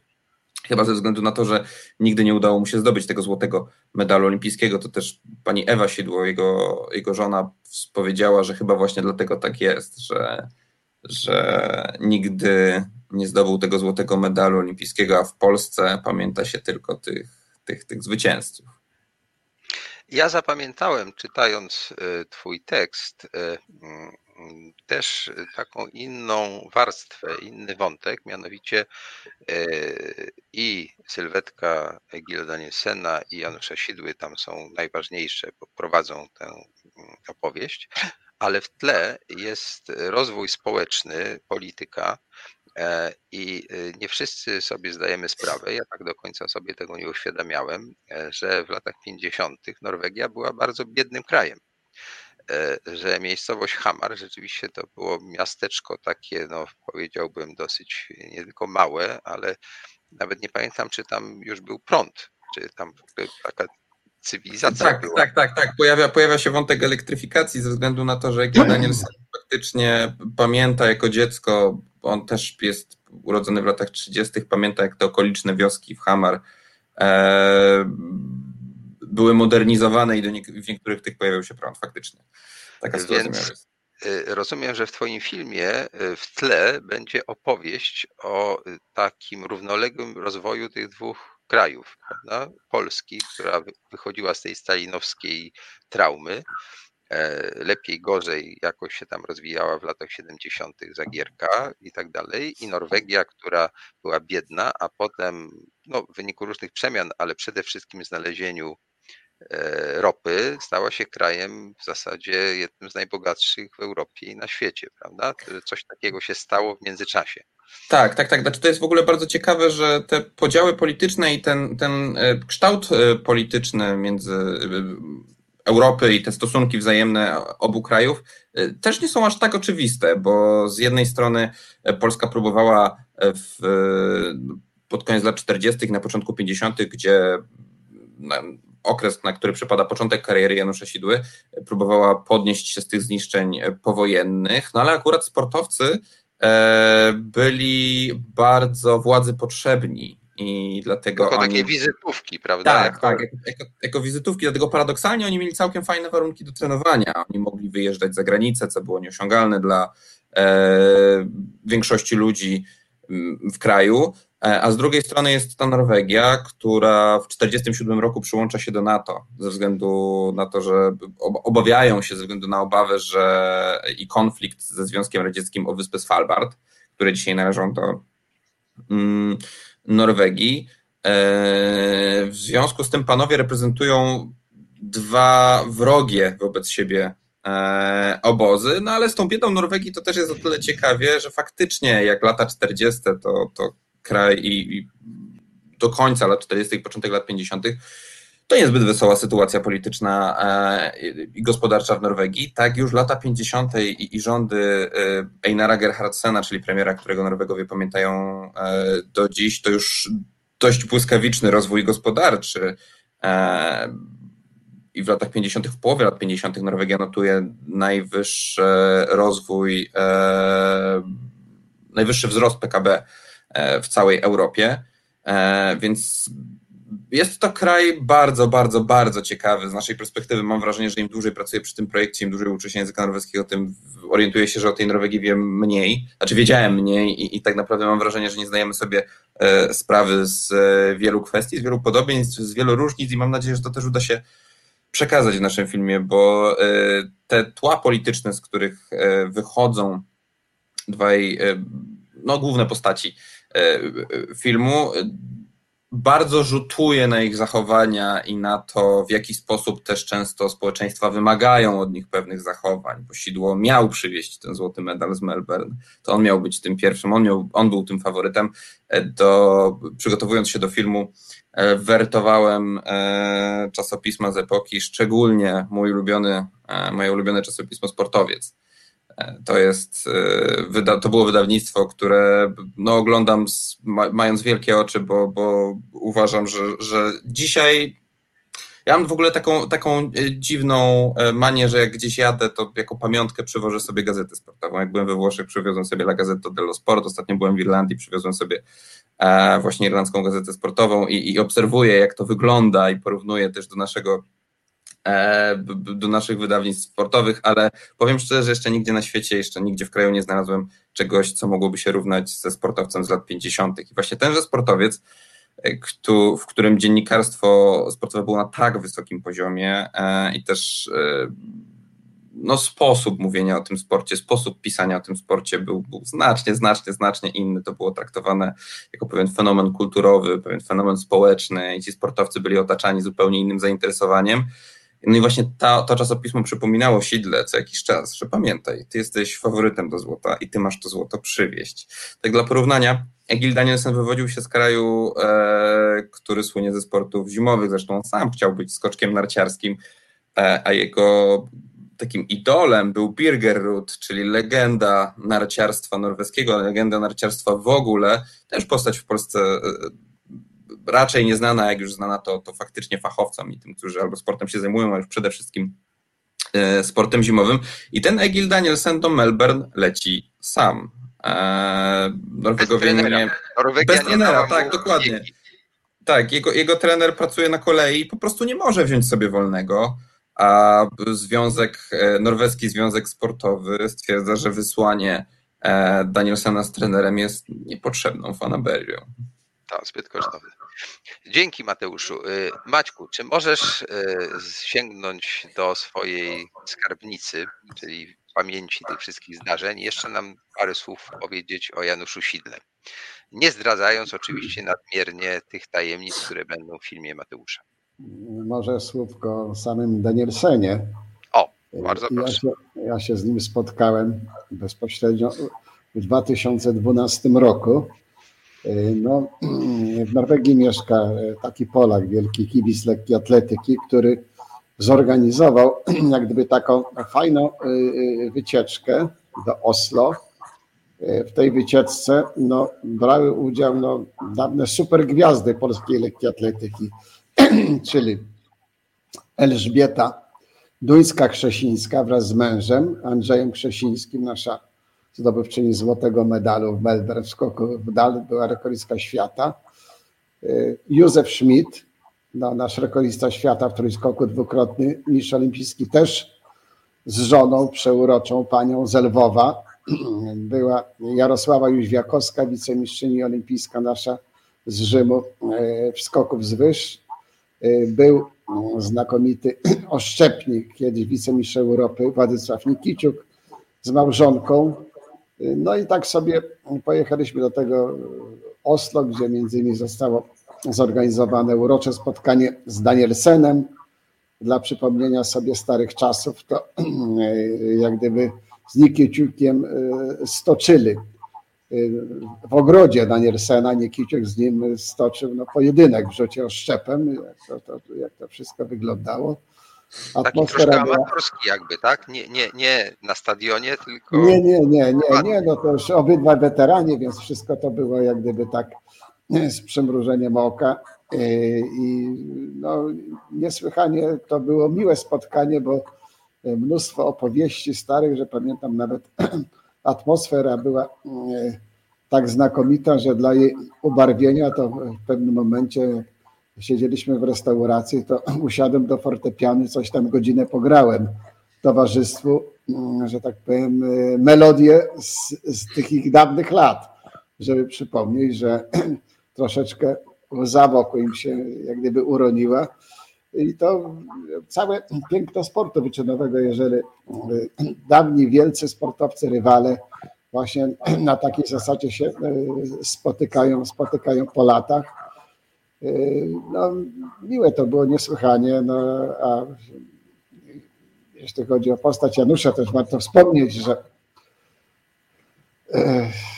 no, na początku lat 50. pojawił się nowy typ oszczepu typu Held. Było dwóch braci Heldów, z których brat ten mniej sławny, bo ten bardziej sławny to ustanowił rekord świata, pierwsze 80 metrów przekroczył. I ten oszczep heldowski stał się swego rodzaju sensacją, nowością. Sidło jako jeden z pierwszych w Europie dzięki pomocy Finów taki oszczep dostał i bardzo jak gdyby lubił rzucać, lubił rzucać tym, tym, tym oszczepem.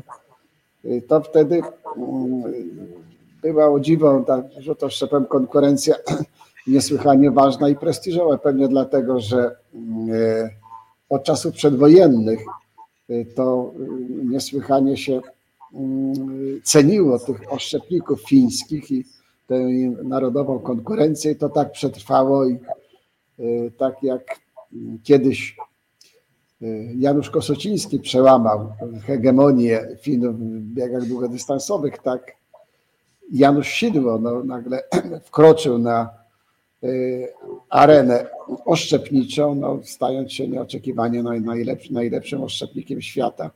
Więc to jest taka ciągłość, no, z jednej strony czysto sportowa, ale z drugiej strony no, kulturowa i to jak gdyby od każdej strony jest niesłychanie ciekawe, bo nawet jak się powiedzmy sobie dawnymi latami bywałem w Finlandii na zawodach sportowych, to przecież wiedziałem, że Urho Kekkonen,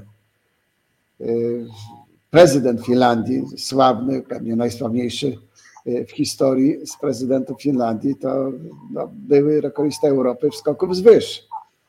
No, przemiły facet, którego można było spotkać na, na, na, na, na, na, na ulicach Finlandii. I tamte wspomnienia, no, wtedy jak byliśmy na tej wycieczce, no, wszystkie niesłychanie, niesłychanie, niesłychanie odżyły, bo w tamtym czasie jeszcze lekkoatletyka była sportem amatorskim i może troszeczkę, żeby wyjść poza postać sidły, to wspomnę, że w pewnym momencie zaczęła się w sporcie wyczynając w tym lekkiej atletyce era stosowania niedozwolonego dopingu. I my wspominamy te najgorsze czasy, kiedy to widzieliśmy tych dopingowiczów ze Związku Radzieckiego, Niemieckiej Republiki Demokratycznej. Zapomina się o tym, że pionierami tego dopingu na skalę przemysłową byli Amerykanie. I był taki późniejszy wiceprezydent IAAF, czyli Światowej Federacji Lekkoatletycznej, Olen Kassel, który na Igrzyskach w Tokio biegał w sztafecie 400 metrów, a startował również w meczu y, Polska-USA w Warszawie. No i wspomina z rozrzewnieniem, jak nasz najlepszy 400-metrowiec Andrzej Badański i wspomniany Władysław Komar przeddzień meczu wzięli go w rajd po knajpach warszawskich. Mówił, że był zdumiony, bo raczej oczekiwał białych niedźwiedzi na ulicach Warszawy, a tutaj go po znakomitych knajpach oprowadzili, tak go spili, że nawet następny dzień po południu ten Olen Kassel był jeszcze całkowicie pijany, pijany wystartował. O tym, że był pijany najlepiej świadczy wynik, że mając rekord coś 45,5 sekundy, ukończył bieg w 54 sekundy, zajmując ostatnie miejsce. A równie pijany Badeński z całkowitym spokojem wygrał ten bieg w 46, co było dla niego jak gdyby typowym, typo, typowym wynikiem. I Kassel jak gdyby wspominał e, wtedy ten urokliwy pobyt w Warszawie, e, wspaniałe przyjęcie ze strony polskiej, jednocześnie powiedział, na Igrzyskach Olimpijskich w Tokio, gdzie wy mieliście no, wciąż bardzo silną reprezentację lekkoatletyczną, a Badeński był naprawdę najlepszym 400-metrowcem świata, to teraz Ci powiem, dlaczego on nie zdobył złotego medalu. Otóż my tam wtedy już startowaliśmy na dopingu sterydowym, którego wyście jeszcze nie znali. I nawet Mike Larabi, z którym mieszkałem w pokoju, to mnie osobiście prosił, żebym mu zrobił kolejny zastrzyk sterydowy, ale ja nie umiałem robić zastrzyku, musiał pójść do lekarza. No ale to była taka sytuacja, że teraz po latach mogę o tym opowiedzieć, możesz o tym napisać, bo e, wtedy e, coś takiego jak niedozwolony doping nie istniało, nie było kontroli antydopingowej, więc trudno mieć do nas pretensje, że myśmy to mieli, abyście tego nie mieli. Ale teraz ci uczciwie powiem, że Andrzej Badeński był najlepszym 400-metrowcem świata, no i co tu mówić o szczepie, pożyczyć, nie pożyczyć, już nie będę tutaj jak gdyby też zdradzał, jak to było, jak to było naprawdę, e, że ludzie obejrzeli ten film, ale e, tego rodzaju, no już nie anegdoty, ale no szczera prawda o tym, co się kryło za kulisami tego wielkiego sportu, w tym wielkiej lekkiej atletyki, bo myśmy mieli na przykład takiego bardzo utalentowanego sportowca z czasów, sprintera z czasów siedmiu, Mariana Fojka. No facet, który przed każdym startem wypalał 20 sportów, najbardziej tandetnych papierosów na świecie. No, był namiętnym nazwie sport, żeby było jeszcze ciekawiej, tak, prawda? Tak, kiedyś przegląd sportowy rozpoczął akcję Nie chcemy takich sportów, ale papierosy były nadal produkowane. No i ten Fojk w każdym meczu ze Stanami Zjednoczonymi, jak równy z równym, walczył z tymi najszybszymi sprinterami amerykańskimi, królującymi już wtedy na świecie. I w 60 bodajże drugim roku był mecz USA-Polska w Chicago. Paul Drayton dwa tygodnie przed tym meczem ustanowił rekord świata na 200 metrów, a Foyk przed startem tym Chicago jak zwykle wypalił 20 sportów. No i tego Draytona i drugiego Amerykanina pokonał. Wygrał bez kłopotu ten bieg w całej tej historii. Z dzisiejszego punktu widzenia no też nie chodzi o papierosy, bo również papierosów parę wypalił przed zdobyciem złotego medalu na stadionie olimpijskim w Montrealu Jacek Wszoła. No ale tutaj e, w tej, tym zagłębiu sprinterskim amerykańskim przyjeżdża ten palacz z Polski i ogrywa tych najlepszych sprinterów amerykańskich w najwyższej formie. Dlaczego to się mogło zdarzyć? Dlatego, że Wojk miał autentyczny, naturalny talent, a ci Amerykanie jeszcze nie stosowali środków dopingowych.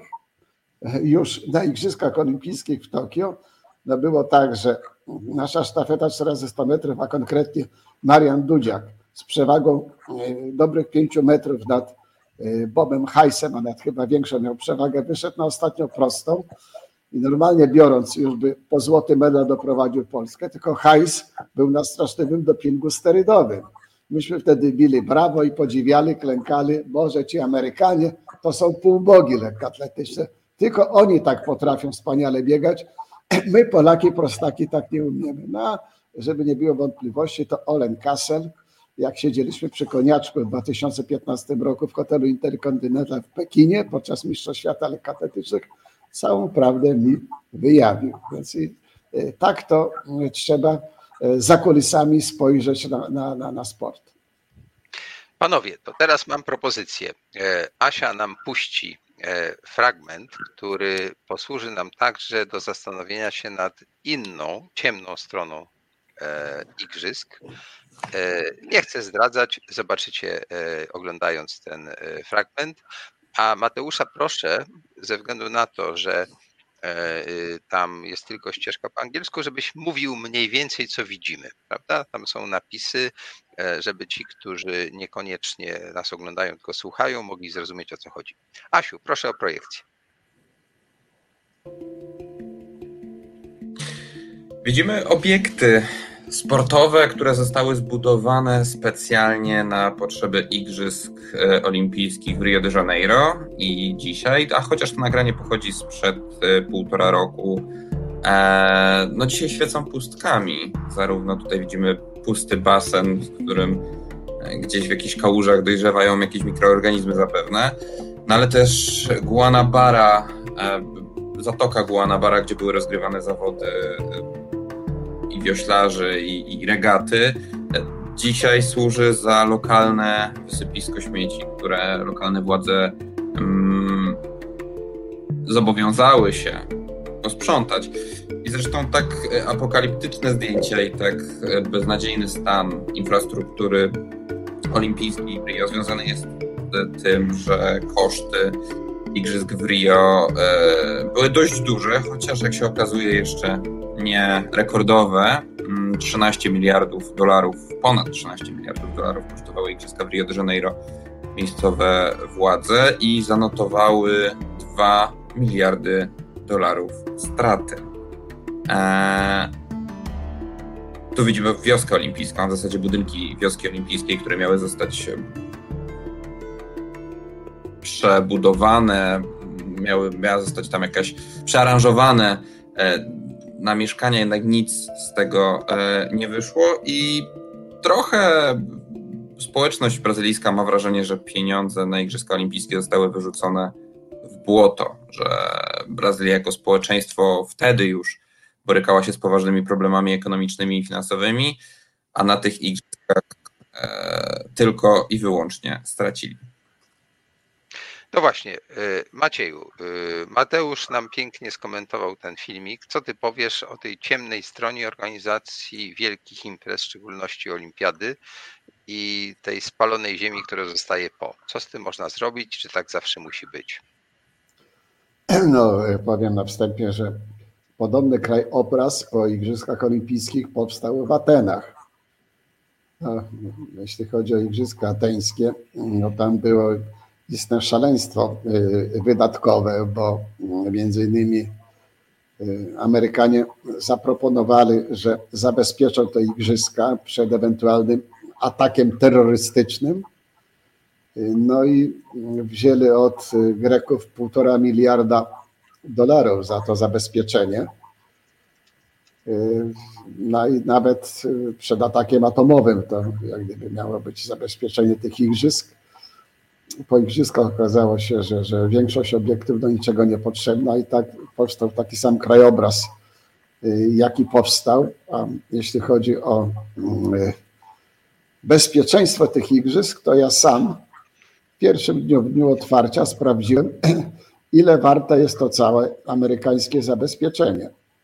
Niczego Amerykanom nie, nie ujmując. Mianowicie y, poszedłem, y, otwarcie miało być pod wieczór, ja poszedłem już o 12 na Stadion Olimpijski.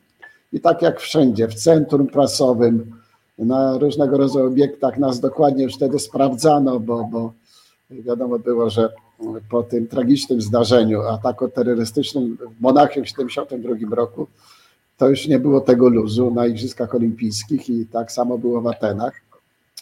A ja poszedłem na, o 12 na Stadion Olimpijski, no i proszę sobie wyobrazić, przecież tam różne ważne głowy państw się za chwilę miały pojawić, no najlepsi sportowcy świata i tak dalej. Ja potem okazało się, że o 12 to w ogóle nikt tego stadionu nie, nie pilnował. Żadnych wartowników, żeby przejść.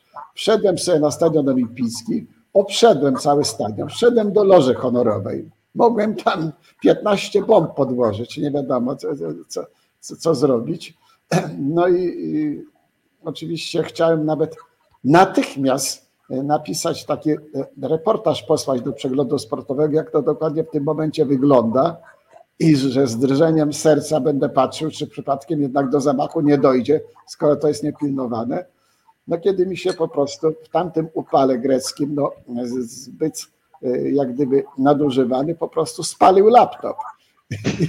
Zostałem bez, bez narzędzia pracy. Musiałem, e, musiałem e, wyjść ze stadionu, powrócić, pożyczyć od kolegi i jak już wracałem, to wartownicy byli, musiałem w tłumie stać, w kolejkach, wszystko byłem z tego powodu wściekły, no ale mówię, no tak to, tak to wyglądało. No podobnie Igrzyska Montrealskie, no to mniej więcej przez 40 lat, a chyba blisko 50, długi trzeba było spłacać za te Igrzyska Olimpijskie, ich koszt. No, coraz mniej jest chętnych do organizowania takich wielkich imprez, bo koszty przekraczają jak gdyby granice wyobraźni, a mimo wszystko no, jest to największe widowisko świata i ludzie to z ogromną chęcią oglądają. No, co, co, co tu dużo mówić. Przez dziesiątki lat był to biznes. No, głównymi sponsorami były te potężne koncerny amerykańskie. Teraz to się zmieniło, dlatego że firmy azjatyckie weszły na ich miejsce. No, nic dziwnego, że tak znowu igrzyska olimpijskie odbyły się w Tokio i że teraz znowu pojawił się Pekin. Po letnich 2008, za chwilę mamy y, zimowe igrzyska, no jak gdyby y, na, na, na, na, na pozór w Pekinie, ale no y, mało komu już się chce, nawet tak bogate państwa jak Niemcy, to już się nie pali, nie tylko do organizowania Igrzysk Olimpijskich, ale y, wielu innych poważnych, poważnych imprez sportowych. Y, dlatego w mojej ocenie, no to perspektywa jest taka, że mm, ze względów racjonalnych to organizowanie mm, no, takiej imprezy z bardzo wielu dyscyplin to przyszłościowo już straci sens. Trzeba to będzie po prostu rozczłonkować, bo dam porównanie E, w dawnych czasach, no, zwłaszcza w krajach socjalistycznych, było mnóstwo wielkich klubów wielosekcyjnych. Na wzór CSKA zorganizowano Centralny Wojskowy Klub Sportowy w Polsce, bo tak wtedy w czasach stalinowskich musiała nazywać się Legia. I Legia, proszę sobie wyobrazić, była wtedy, czyli CWKS, to był największy sportowy klub świata. Żaden inny, nawet CSKA nie miał tylu sekcji miał może więcej członków, ale e, nie miał aż tylu sekcji. No teraz się to wszystko zmieniło, kiedy przeszliśmy na kapitalizm. Właśnie poupadały te wielkie kluby wielosekcyjne i przypuszczam, że taka jest też perspektywa Igrzysk Olimpijskich, że trzeba to będzie dzielić. Już teraz, jeśli chodzi nawet o e, piłkarskie mistrzostwa, no to zaczęto ze względów racjonalnych dzielić na co najmniej dwa kraje, żeby, a jeśli chodzi o Mistrzostwa Europy, na, na, na więcej krajów. I w sytuacji, kiedy tak główną widownią są y, telewidzowie czy internauci, y, no to grupowanie w jednym miejscu to zwiększa koszty i problemy organizacyjne i tak dalej, i tak więc to jest taka nauczka, że no, trzeba zapomnieć o, y, o tych mega imprezach sportowych i pewnie Igrzyska Olimpijskie w tym wymiarze, jak do tej pory są organizowane, to niedługo się skończy. Niestety podzielam, podzielam e, pesymizm ze względu na to, że aż sprawdziłem, ile było e, dyscyplin sportowych na Igrzyskach Olimpijskich e, w Tokio, aż 33 dyscypliny sportowe. No to nie ma miasta na świecie, które byłoby w stanie zorganizować zawody na najwyższym światowym poziomie w 33 dyscyplinach w dość krótkim jednak okresie. I przecież Teraz jeszcze podochodziły kolejne zawody, więc chcąc zorganizować Igrzyska Olimpijskie, trzeba mieć stadion lekkoatletyczny, boisko do piłki nożnej, e, tor do BMX-ów, e, tor kolarski, torowy, kolarze muszą gdzieś jeździć, e, trzeba mieć gdzieś, gdzie rozegrać regaty, wioślarze muszą mieć gdzieś przestrzeń, trzeba mieć basen, olimpijski, też przystosowany no, z wielkimi trybunami i tak dalej, i tak dalej. E, hale do koszykówki, siatkówki, więc no, to jest gigantyczny kompleks sportowy. E, I tych miast, które są w stanie udźwignąć, jest coraz mniej, chociaż to pokazują teraz te zjazdy Międzynarodowego Komitetu Olimpijskiego, gdzie miast, które się zgłaszają do, zgłaszają w ogóle chęć zorganizowania Igrzysk Olimpijskich, jest coraz, coraz mniej. I dzisiaj Międzynarodowy MKOL musi, znaczy musi. To też jest kolejne pytanie, chce czy nie chce godzić się na takie kandydatury jak Pekin, który w moim odczuciu Igrzysk Olimpijskich organizować w ogóle nie powinien, a to są drugie igrzyska w ciągu 20 lat, które organizuje. Eee, I myślę, że w najbliższym czasie jeszcze raz one zawitają tam, ze względu na to, że, że Pekin po prostu ma już potrzebną infrastrukturę i pojawi się kołowrót miast, które będą mogły, a większość z nich pewnie zrezygnuje teraz do miast, które po raz pierwszy zorganizują Igrzyska Olimpijskie w 2032 roku dołączy australijskie Brisbane, bo Igrzyska powracają, letnie Igrzyska Olimpijskie mają powrócić do Australii. E, I bo wcześniej jest Paryż i, Los Angeles, miasta, które te Igrzyska już wcześniej organizowały i myślę, że to raczej e, na dołączanie kolejnych miast liczyć nie należy, a będzie nam się, będą nam się wykruszały te, które sparzą się mocno na, i boleśnie na olimpijskich doświadczeniach. No, y, przykładem y, jak gdyby narastającego racjonalizmu, jeśli chodzi o sport wyczynowy, y, to jest już od lat budowanie wielofunkcyjnych obiektów sportowych, żeby to nie było coś osobnego, czyli no, byłem w wielu takich, zwłaszcza w Stanach Zjednoczonych, w Kanadzie, obiektach takich jak Skydome w Toronto, kiedy powiedzmy w południe pogramy w hokeja na lodzie, po południu pogramy w baseball, a wieczorem rozegramy zawody lekkoatletyczne. Myśmy, pamiętam jak e, powstała e, potrzeba zbudowania stadionu narodowego, na który no, wydaliśmy no, bardzo, bardzo, bardzo duże pieniądze, to wtedy z Edmundem, z Edmundem Obiałą, który był głównym inżynierem budującym stadion olimpijski w Sydney, no to tłumaczyliśmy ówczesnemu ministrowi sportu, że mm, wybudowanie e, stadionu mm, e, tylko dla piłki nożnej no, nie będzie rzeczą ekonomiczną, tym bardziej jeżeli się z góry nie podpisze umowy z dwoma klubami warszawskimi, Legią i Polonią, żeby tam grały na co dzień mecze piłkarskie.